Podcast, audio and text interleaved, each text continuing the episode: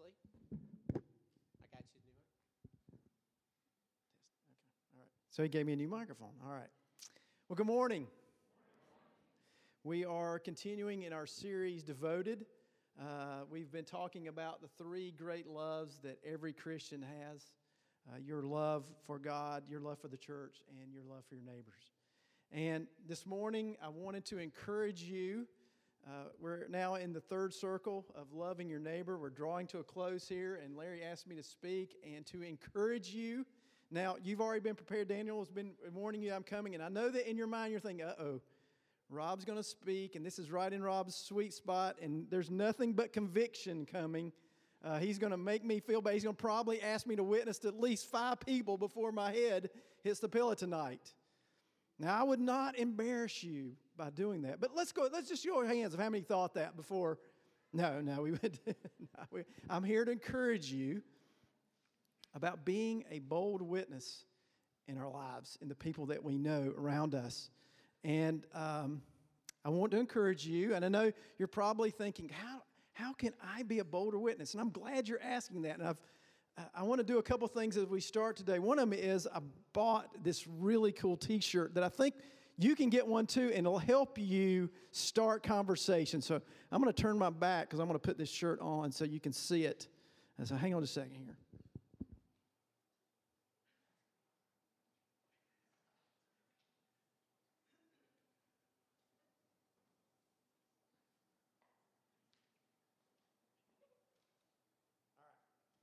So, how's that?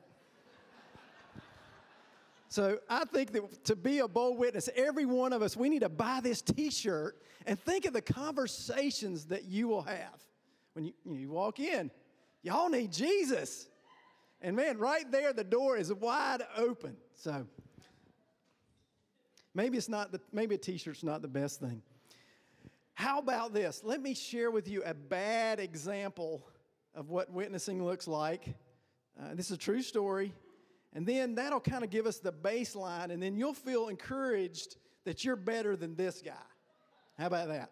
All right. This come. This is a true story. Y'all know uh, it's from a guy named Eugene Peterson, and most of you probably have heard of Eugene. Eugene is the writer of the Message Bible. Uh, he's a, a, pastor, a scholar.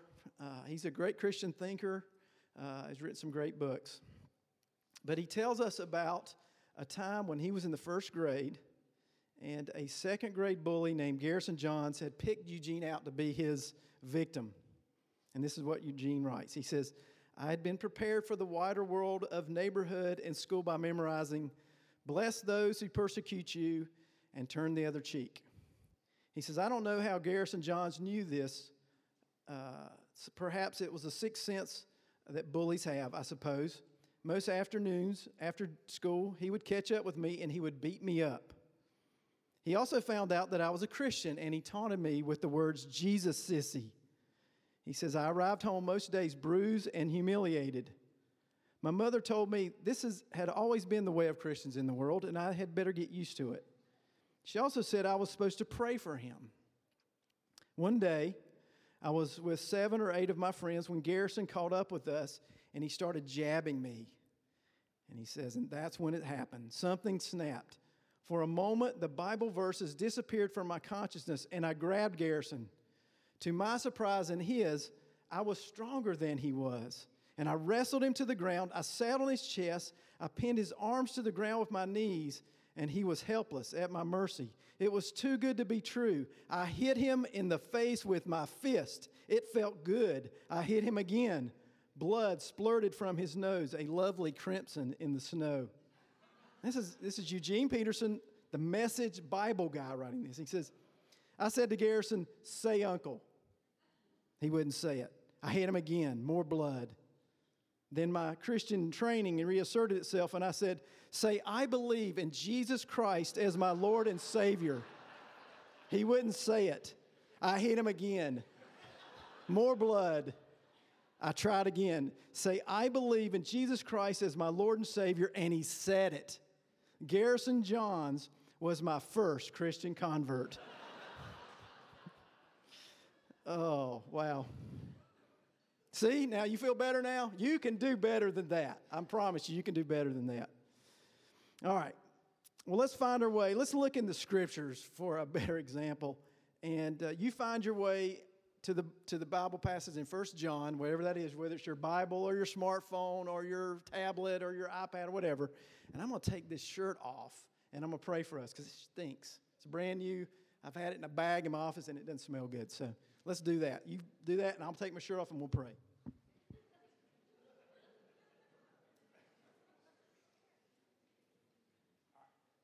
Let's pray.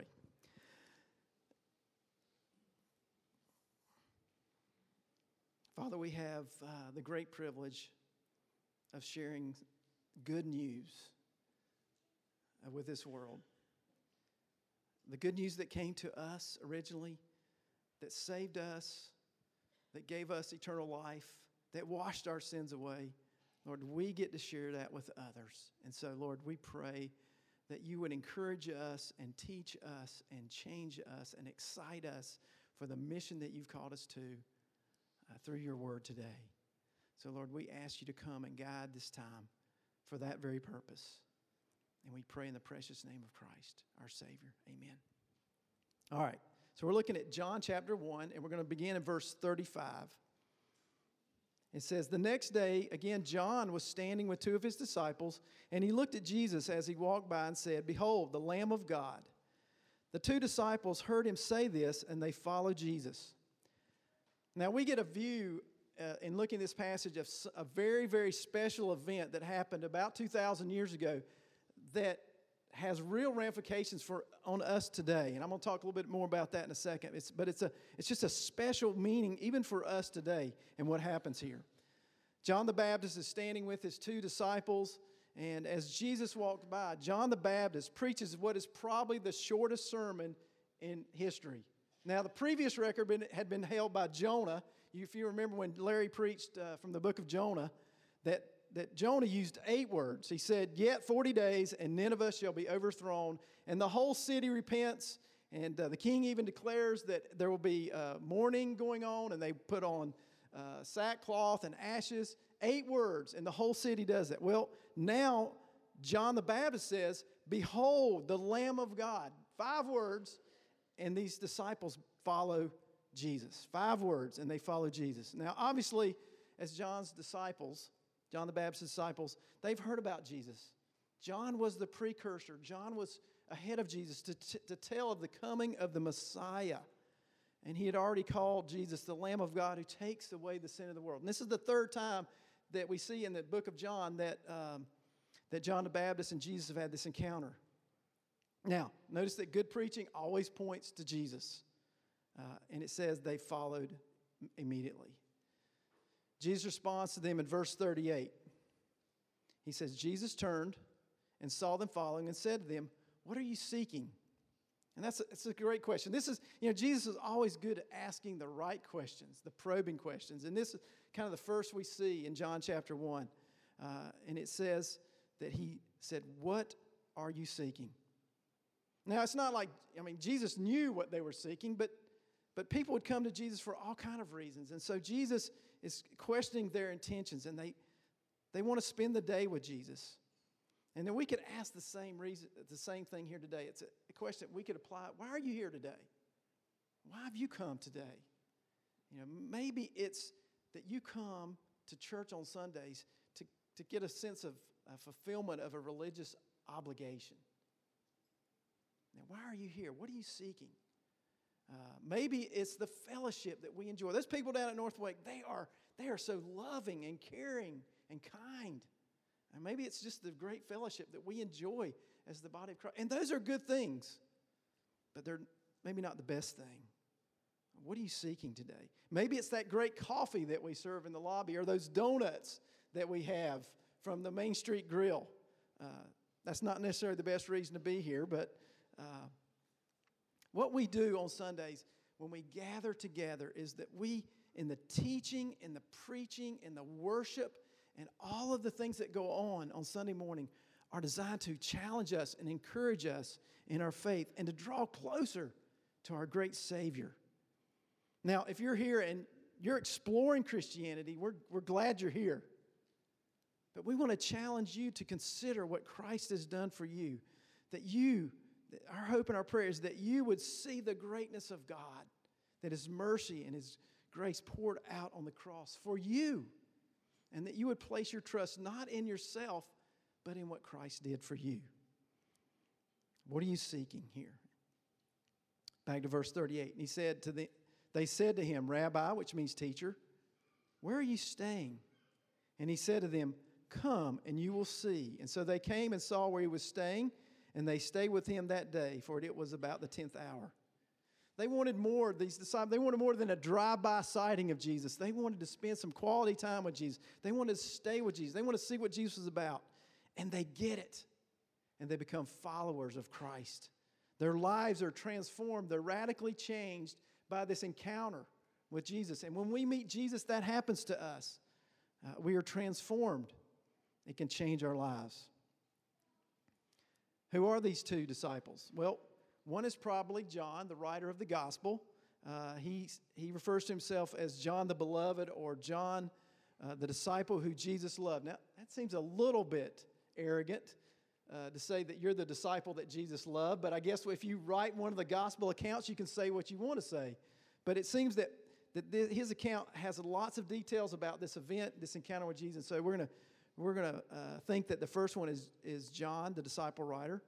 And the other one is obviously Andrew, because it says in verse 40 one of the two had heard John the Baptist speak and followed him, followed Jesus, was Andrew, Simon Peter's brother.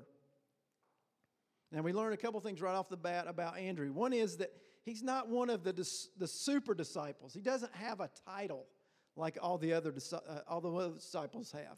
He's not called Andrew the fisher of men, or like John the beloved disciple, or Matthew the tax collector, Peter the rock, or Thomas the doubter. I mean, maybe he's Andrew the introvert.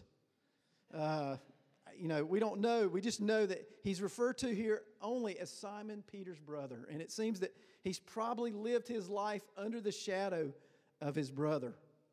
But amazingly, it's Andrew and not Peter who first meets Jesus and has his life transformed. And so it would seem that, that Peter, the one who has this great personality and is, is charismatic, is not the one who first gets to meet Jesus. Jesus has to draw in Andrew. And so it would seem that God is interested more in our availability and not so much in our ability. Uh, God doesn't need us to accomplish His will, but He wants to use us to accomplish His will and to spread His message. And notice what Andrew does right away, verse 41. He first found his own brother Simon and said to him, We have found the Messiah which means Christ, and he brought him to Jesus. He made it a priority to get his brother to meet Jesus. He brought him there. He didn't say, you know, you know, one of these days I, re- I intend to get Peter down to the synagogue when Jesus is preaching. That'll be a great thing. He's, he took it upon himself to go, to take a risk, and to go and to find Peter and to bring him to Jesus. It became his first priority. Have you heard the saying, the road to hell is paved with good intentions? And I'm, I'm sure the, the, the intent of that is that people put off coming to faith and they find themselves one day to, in hell because they kept putting it off. But I think perhaps some of those intentions that are paving that road are our intentions. That we intend to share the gospel, to share Christ with our friends and our neighbors, and we never get around to it. We never take that step of faith and, and speak to them about Christ. So don't let our good intentions get in our way in what we should do. We should be bold. Second thing I notice is there's no evidence that, that Andrew was ordained for the gospel ministry. Uh, he'd not been to seminary, and he probably did not have uh, training in the latest evangelistic program. He just did it. He just took a risk. He says, this is so important that I've got to go and tell my brother Peter. And this is where it gets really hard for us because you know, we live in comfort, we live in being comfortable. Uh, we like our comfort. John Ortberg says, We cherish comfort. Comfort sells. He says, What's the best selling recliner sold in America? The La-Z-Boy. It's not the worker boy or the risky boy, it's the La-Z-Boy. And what happens if we, you know, what do we call it when we, when we just want to sit on the couch? We veg and we become a couch potato. And we love our comfort. We're afraid to step out. Uh, but Andrew took a risk. Andrew knew it was worth it. And he said, I've got to tell Peter. Peter, it's him. It's the Messiah. You've got to come and see. You've got to come and meet him. He will change your life. And there's a third thing that, that uh, you can notice here, and that is that Andrew is sharing his good news with family. Now, sharing the gospel with your family is hard. Uh, I mean, even Jesus had unbelieving brothers. It says in John 5 says, For not even his brothers believed in him. And so sharing the gospel, sharing the good news with our family can be quite hard, risky. Um, I was probably been five or six, no, it's probably more than that, seven or eight years ago. My mother decided to have a family reunion for her mother's side, the Thomases. And uh, my parents live in the mountains uh, near a resort, and my mother uh, rented part of the resort and invited uh, a lot of our the Thomas side of the family to come to this reunion. Uh, and um, there were probably 40, 50 people who came to this reunion from as far away as Vermont and New Jersey. Yes, it is true. I have relatives in New Jersey. I don't know what they're doing up there. I don't know how they got there, but I have relatives in New Jersey. But they all came to this reunion, and my mother planned out this great uh, weekend of things to get, you know, to get together and get to know each other. And, and our family, she invited us to come. Uh, and we went to this uh, reunion, and she said, Now, Sunday, let's have a church service at this resort. And guess who can speak at the church service? The paid family preacher. You know, when you, you know, if you're a pastor and you go to anything in the family, guess who gets to pray at every meal, every time? The hired gun. The, and so she's like, Rob, you can preach. And Kelly, my wife, you, she can lead the worship. And y'all, we'll just have this family. So, so we go into this room, and there are about 40 people, and I'm related to everybody in there. And uh, so I, I, I, preach, I preach through this. Uh, I thought it'd be a great idea to preach the genealogies of Jesus, you know, at the family reunion. You know what? That makes sense. Yeah.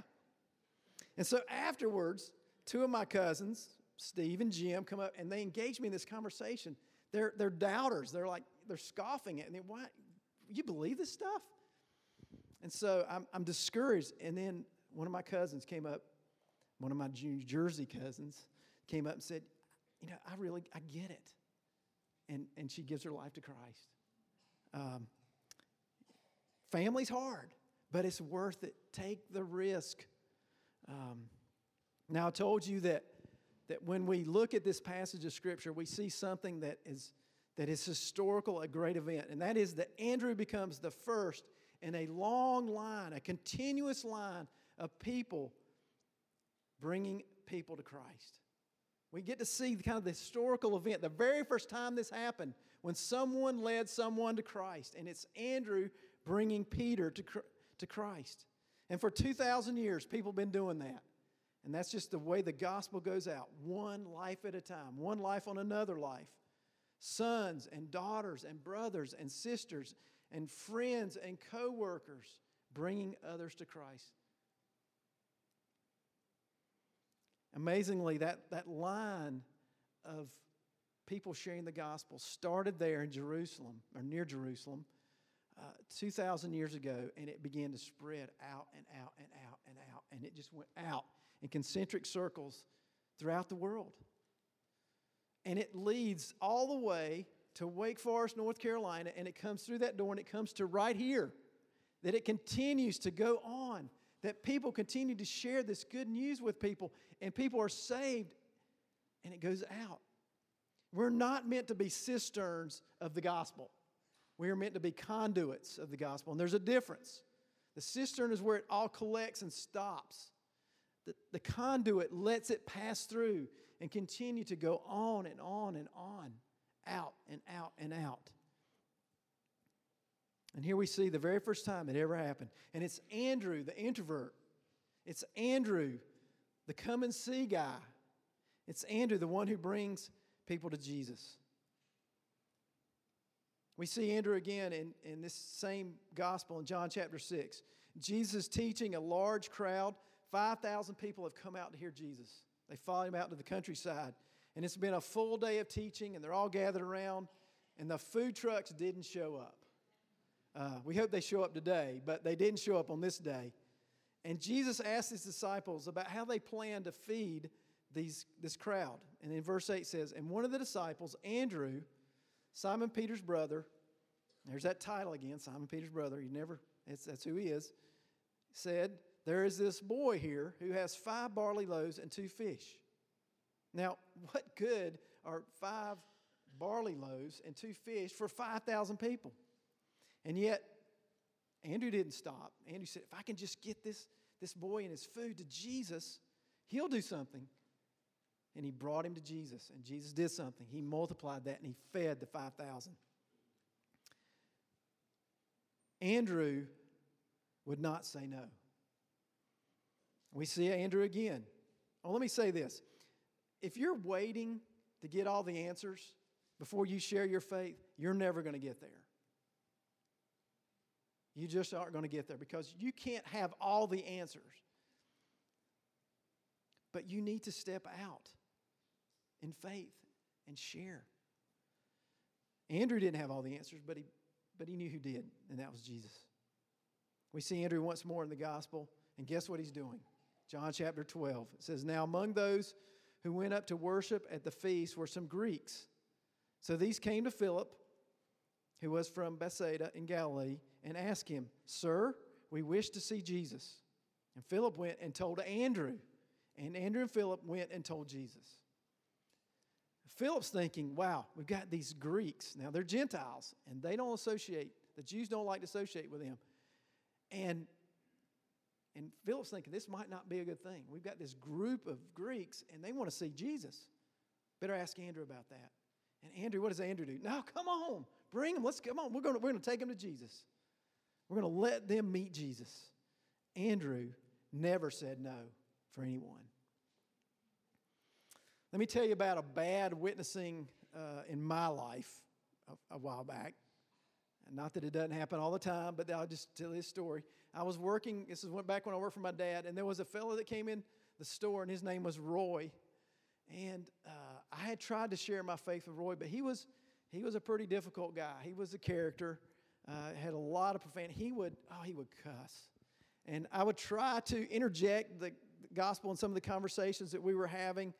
And um, frankly, I wrote Roy off. He was just a little bit too prickly.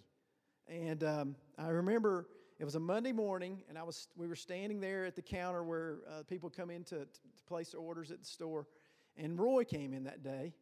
And um, he came up to the counter and he said, Guess what happened to me this weekend? And the smart aleck me said, You got saved. And he said, Yeah, how did you know?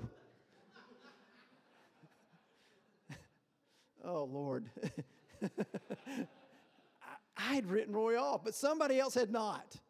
And Roy came to faith.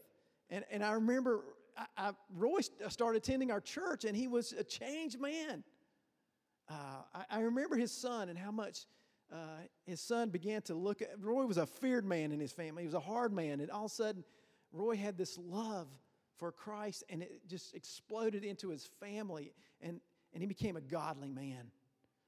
But I'd said no to Roy or for Roy. I didn't think Roy was interested in the gospel.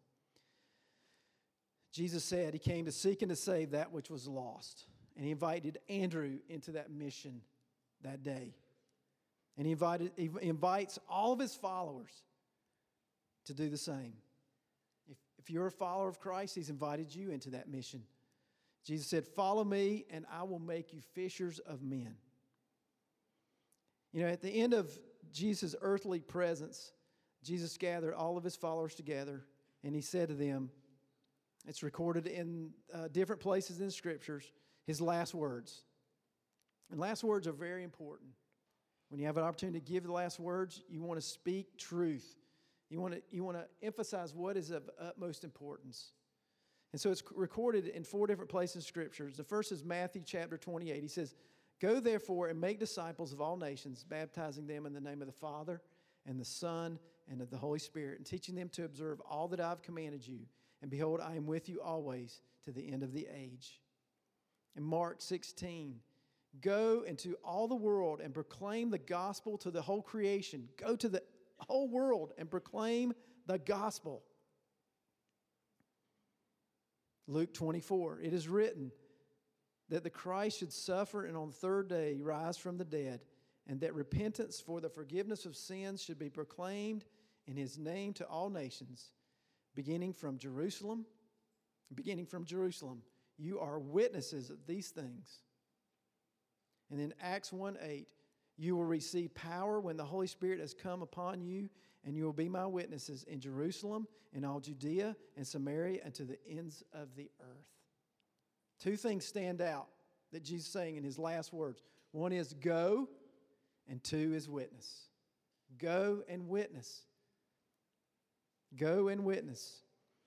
I mean, things have gotten pretty sweet. Jesus said, Stay here in Jerusalem. The Holy Spirit's going to come upon you. He did. Fire came down and, and empowered them. And he says, And when you get that power, you go out and you will be my witnesses. Go and tell, be my witnesses. Start here in Jerusalem and go out. Go. Now, flip over in your Bibles or look at, look at Acts 8 1. Now we're going to go from Acts 1 8 to Acts 8 1. It says, And there arose on that day a great persecution against the church in Jerusalem, and they were all scattered throughout the regions of Judea and Samaria except the apostles. Notice the two places that Jesus uh, said they would, that says, that writer of Acts says they would go to Judea and Samaria. The two places that Jesus said you're going to go, he says that's where they went. That we should go. That as they went, they carried the message of hope, and as we go, we carry that message as well. The message went out, and it went out, and it went out, and it continues to go out and out, and it comes here today to us.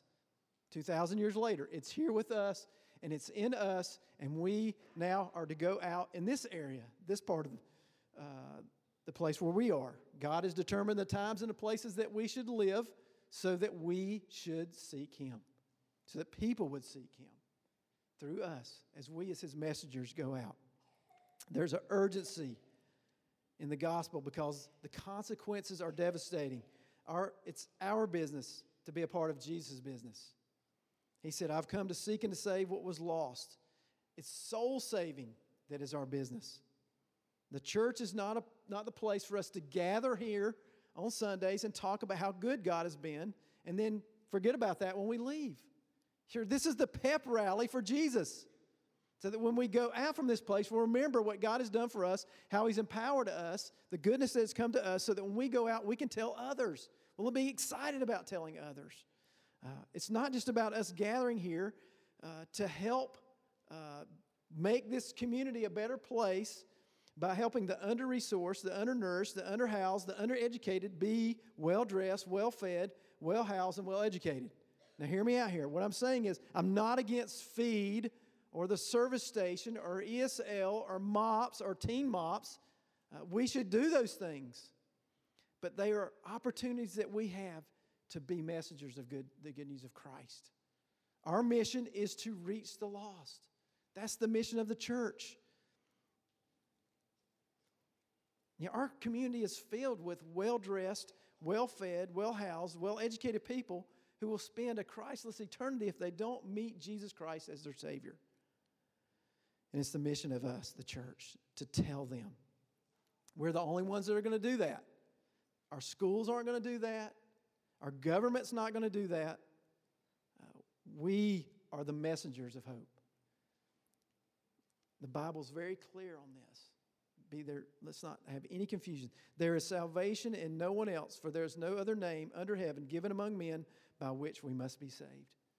Jesus Christ is the Savior of the world and he died for the sins of the world. And that is our message that we would help some people that are lost understand that and receive forgiveness and be saved.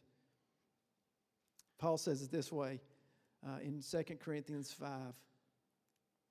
He says, and there, uh, and this is from God who through Christ reconciled us to himself and gave us the testimony of reconciliation. That is, in Christ, God was reconciling the world to himself, not counting their trespasses against them, and entrusting to us the message of reconciliation.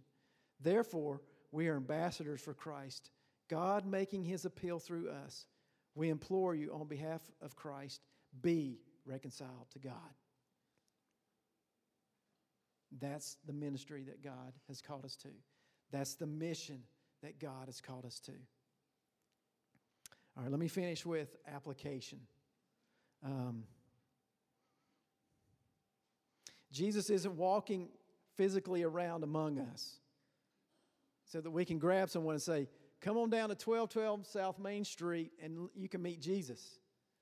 But we do have Christ, in Christ, our story of how he changed us, and we have his story, the gospel. You know, Jesus told Thomas, He said, Blessed are they, because you've seen, but more blessed are those who have not seen and yet believed. And so it's ours to share the good news. And so I want to give you uh, a tool that will help you. So take out your worship guide and a pen. See if I can bring this over.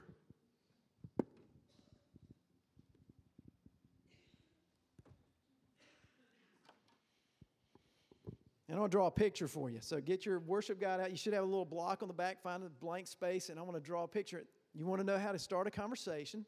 Here's a good way to start a conversation. So everybody got their pen and pencil ready and your paper. All right, okay. I'm going to turn my back to you, so hope you can all see this. It's called the three circles.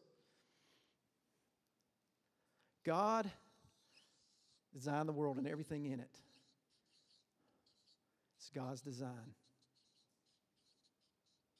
He designed the world to be perfect in every way, in all of our relationships, our relationship with Him, our relationship with other, others. It's perfect. It was perfect in every way. That was God's intention to create this world. But we have chosen our own path in selfishness, and we have been corrupted by sin.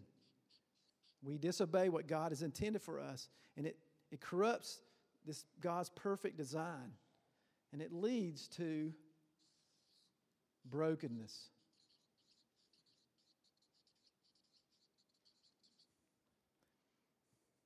Can you all see that? The world we live in is broken. We know that. We can see that with our eyes. We know that from poverty and wars that the world is not as God intended it to be. There's brokenness in this world. And it's not just on the outside, it's on the inside as well. And I think we sense that and we want to try to correct that on our own. And so we make our own little efforts to try to correct this brokenness that we have. But yet, uh, our attempts lead us back. And these attempts look like religion. We try to practice religion. We think that religion will make us better. Or we try to self help ourselves. Uh, but they all lead us back to our own brokenness. We needed something outside of ourselves to make a way. We need to be rescued. And so God, seeing that, sent his son, Jesus Christ, into the world. He came, Jesus came, lived, and died a perfect sinless life for us that we could have a relationship with God. And then he was resurrected, thus showing that he has power over death and sin. And so it's not enough just to know that, just to intellectually know that. We have to actually make it our own. We have to uh, trust in that. And that comes through repentance. I'll put repent and belief. And we must believe. Repent means to acknowledge that we're trying to do it on our own and we turn away from that. And believe means to place our trust not in ourselves, not in our efforts to, to clean up our own act, but in what Christ did when He died. And when He died on the cross, He paid the price that we owe to God for our own sins. And if we'll place our trust in that, it'll allow us to be restored. I'll write restore. and to pursue God's original design. Restore and pursue. And we know that God's grace is sufficient to save us if we place our trust in that and not in ourselves. You can draw that picture right there.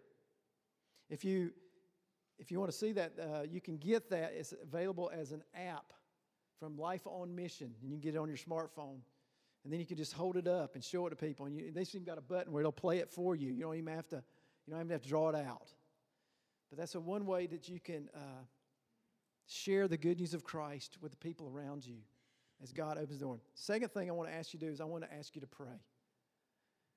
Paul says, um, Pray also for us that God may open a door to us for the word, to declare the mystery of Christ on account of, of which I am in prison, that I may make it clear which is how I ought to speak. That's Colossians 4. We need to pray and ask God, who is it that you have strategically placed in my life so that they might hear the good news? You know, I believe that God does determine the, the places that we live and the relationships that we have, the place we work, the place we, we play, the families that we're in. Who is it that God has strategically placed in your life? Would you pray and ask God to show you that person? And secondly, would you pray and ask God to provide the opportunity for you to share, whether it's this or some other way, that you would begin that conversation, that you would, in boldness, step out in opportunity and share the good news of Christ. And that when that opportunity avails itself, that you would boldly do it. Would you pray and ask God to do that? We are the church. We're the ones that God has given the ministry of reconciliation. And nobody else is going to do it. That was not his plan. His plan was for us to be his messengers. Let's pray.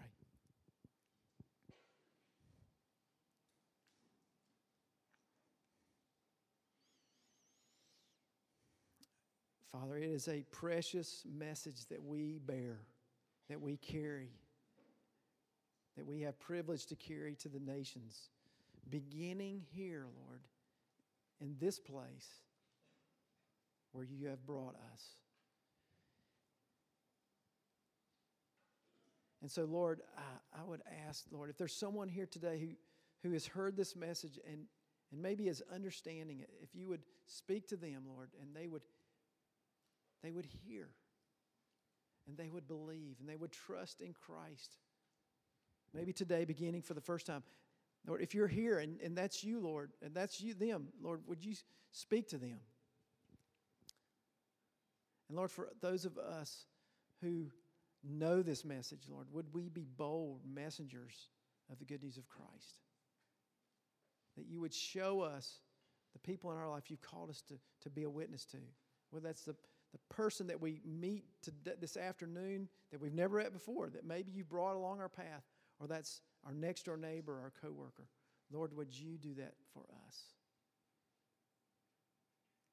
Believing, Lord, that that is what you've called us to do. In Christ's name, amen.